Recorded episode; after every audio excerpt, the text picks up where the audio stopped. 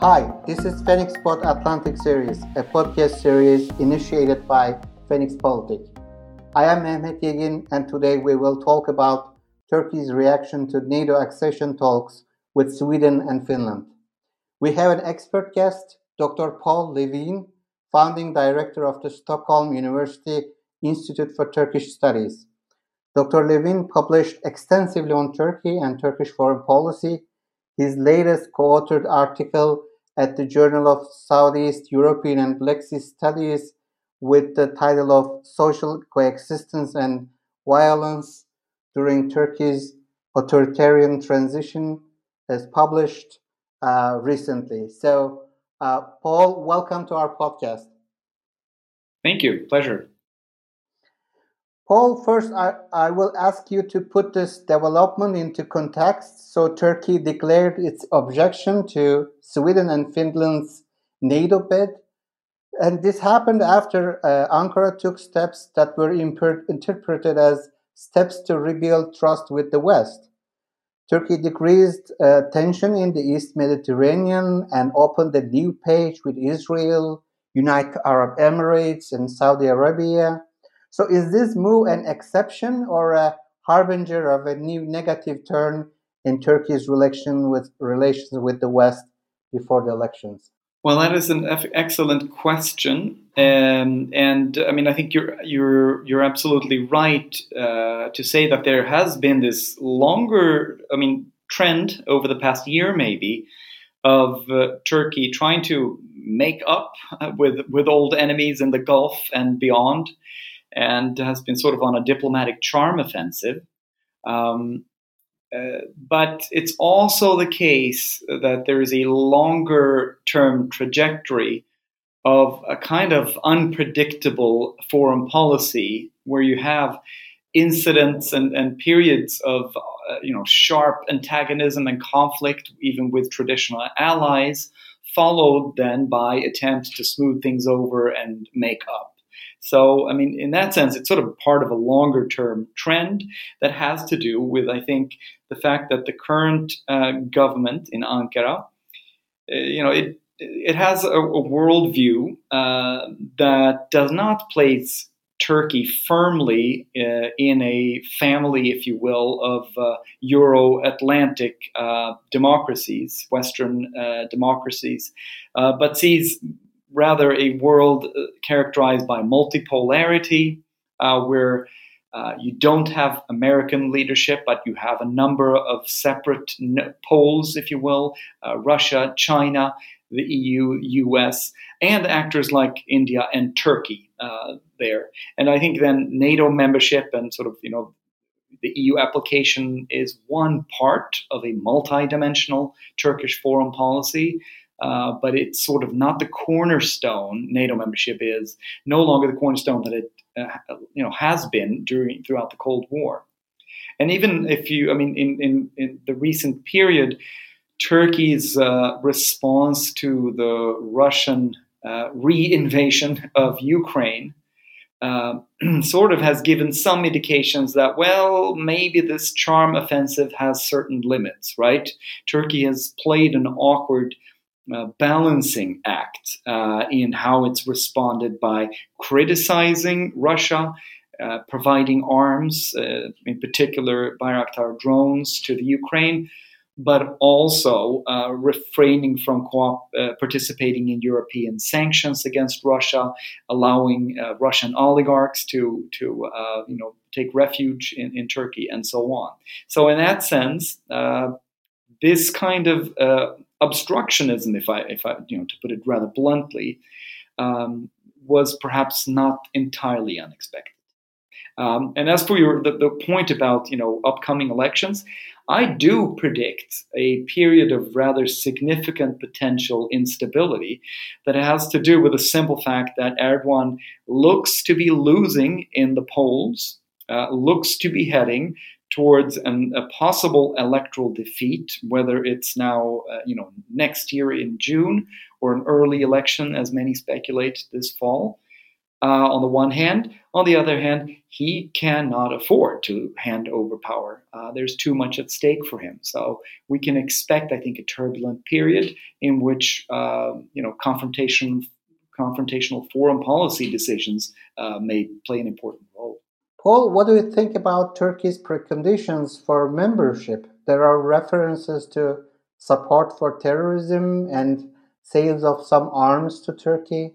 Yeah, I mean, here is where a lot of very insightful and knowledgeable uh, Turkey experts and Turkish experts differ. Um, I mean, is this about what Erdogan and Ankara says that it's about, namely a, a dissatisfaction with how Sweden deals with the PKK and the YPG, PYD, SDF, you know, choose your, your acronym, in the, the Kurdish-led militias in northeast Syria? Uh, and these these weapons embargoes, or is it about something else that Turkey wants uh, from perhaps the United States? Now, my personal sense uh, is that uh, you know this is a big issue for for uh, the sort of not just Erdogan but for the sort of national security establishment in Turkey and for many Turks. Um, this has been a concern not just when it comes to Sweden but other e, uh, NATO member states. Right, the e, the U.S. Uh, military cooperation with the Syrian uh, Kurdish led militias and the SDF has been a bone of contention for quite some time. Uh, and Turkey has tried to you know, kind of play the obstructionist card to get other NATO member states to to accept its perspective or to hear its view on this. Uh, uh, before, remember in 2019, uh, Turkey tried to put the brakes on certain plans to strengthen security and defense uh, in the Baltics and Poland. Uh, they ended up uh, ultimately uh, acquiescing, agreeing to, to this, uh, but in return, they got some something else. Um, so I think, I mean, Turkey's complaints are reasonable in some respects. Uh, you know, from the Turkish perspective, uh, the PYD is uh, and the YPG they're uh, closely linked to the PKK, and uh, Turkey considers them a, a, a, national security threat. From the Swedish perspective, much like from the U.S. perspective, the PYD YPG are seen as allies in the, the, the struggle against ISIS and uh, we don't, and Sweden does not view them as a terrorist organization. So there's quite some some uh, gap uh, between perceptions in Ankara and Stockholm here. Paul, my next question will be about Turkey's way of diplomacy and negotiations because Turkey chose to to make public declarations rather than talking behind the doors with its allies and of course, there is this developments in, in Berlin as well about feminist foreign policy. Do you think it's it's an effective way of diplomacy that, that Turkey chooses, or what is your take on that? I mean, uh, on the one hand, you can say that if you have the leverage, uh, you know, you can use it to try to wrest some concessions. And if this is an important issue, important enough issue for Ankara, uh, maybe they're willing to really put everything on the line. But I also think that Turkey needs to sort of, you know, calibrate and and and calculate with the fact that uh, this is likely to make Turkey very isolated, uh, increasingly isolated. There, there used to be a situation where those who were critical of critical of, of, Turkish domestic politics or foreign policy in, for example, Washington, D.C., they were always met with defenders of Turkey who said, well, yes, uh, there are problems, but we, it, Turkey is an important ally. Uh, we need to make sure that we don't push them into Russia's arms. Uh, they had supporters in Congress and in the State Department. They've lost much of that support uh, Ankara has uh, in, in, recent years because of this quite belligerent type of, of foreign policy and diplomacy, uh, diplomacy via public conflict, if you will. Uh, so I think it is it is a type of diplomacy that um, may be useful for domestic purposes uh, domestic political purposes in Turkey. It, it is a, a, type of politics that can give you short term gains, but it comes at a heavy long term cost in which Turkey is no longer seen as a sort of important, dependable ally. But increasingly, I think many uh, um, allies are, are looking for ways to ensure that they're not so dependent on Turkey. I mean, I can you you could we could refer to a, a recent article uh, by two American senators, including Joe Lieberman, the, the independent senator, former Democrat. I mean, they're making the case now again, which we've heard um, before this stat, uh, even that you know maybe we should try to find ways of excluding um, Turkey from NATO. That's quite a, a, a big leap from from uh, how you know these discussions used to be um, sort of uh, run. So yeah, it's it's a it's a kind of it's a risky, high stakes foreign policy. That that that's quite true, and uh, and I will ask for your predictions in my last question. Will Turkey be convinced of the two countries' membership, and and actually, how will this crisis impact future relations of Turkey with uh, NATO and and if a member country, Sweden? Well. Uh it is, of course, terribly risky to try to make predictions. Um, and uh, I really don't know how this will end. I wish I could just, you know, be very confident and say, you know, uh, wiser minds will prevail and, and this will all be sorted out. And there's a lot at stake for Sweden, for example. I mean, Sweden now has made the judgment that Swedish, you know, Swedish defense requires NATO membership. That means that we don't consider ourselves safe anymore outside of the NATO alliance. So it is in our, our uh, you know, core national interest to, to uh, secure membership, which means that we might be willing to compromise on some issues. Um, and the same thing goes, I mean, for the NATO alliance, NATO membership and expansion is an important issue. This would be quite significant in terms of geostrategic uh, gains for the alliance. Um, so I'm sure that a lot of uh, you know powers in the NATO alliance will uh, both put pressure on and maybe provide some carrots for Turkey to come around, and maybe also put pressure on Sweden to make some uh, compromises. The problem, though, is that my you know my sense is that this issue of, of the PKK and relations with this SDF is it, it is a real concern to Ankara, and it's also kind of kind of an emotional identity based uh, issue that goes to fears, old fears. Uh, you know, people used to talk, often talk about the so-called Sèvres syndrome, this deep held fear in Turkey of the country being divided up by separatist uh, forces uh, inside and outside, right? So, so the PKK is not an easy issue to uh, for, for, many Turks, um, and uh, I think you know when Erdogan made this the first initial remarks on on after the Friday prayer, he also brought up the case of Ankara.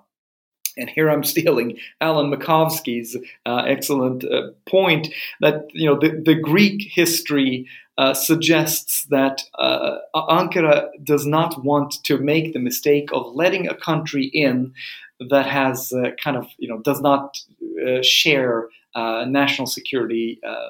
Per- key perceptions on key national security questions for Turkey, and Sweden is such a country. So um, that sort of speaks against Turkey really being willing to, to budge too much. But it, there's a similar pr- problematique in Sweden that maybe is hard to see from the outside. But that is that the Social Democratic Party, which is the leading party in government, they have long uh, viewed uh, Sweden's non-aligned status um, um, earlier in earlier periods we were neutral as well.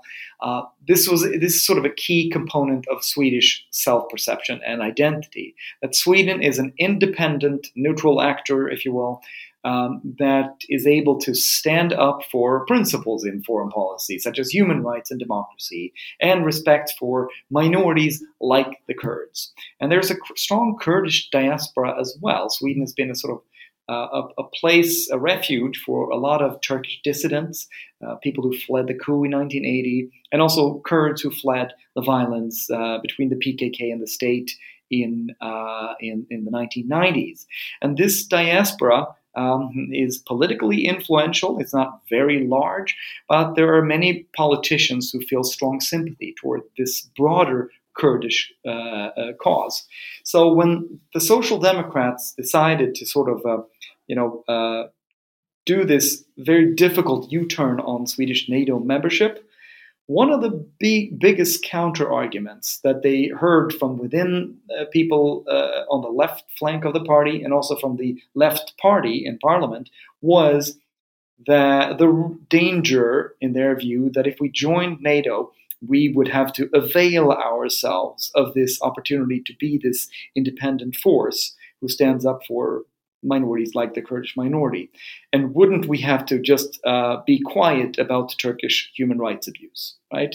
And the democratic, you know, social democratic leadership uh, tried to calm critics and say, "Don't worry, this is not going to happen." So even when the prime minister uh, announced their decision to join, she also uh, emphasized that Sweden r- would remain this important sort of moral conscience of the world, if you will, uh, if I'm allowed to be a little bit flippant about it. Uh, but that means also that if the first thing that happens when we turn in our application is that Turkey makes demands that precisely go to the heart of this uh, question and and uh, undermine their reassurances to the left flank that they wouldn't have to make these concessions. That makes it difficult for, for the social democratic uh, leadership to make um, significant concessions on this Kurdish issue. Um, so, and there are elections also coming up in Sweden uh, in September, in fact. So, um, I I'm a little bit worried that that what Turkey wants, some kind of public concession on the Kurdish issue, is precisely what the Social Democrats cannot give them. Um, so it's going to require some deft diplomatic maneuvering uh, on the on the part of the, the Swedish government, uh, uh, in particular, perhaps, um, to make sure that they can offer Turkey something that is still acceptable to them and to their base at home. Paul, that, that was great. Thank you for joining us. Thank you for having me.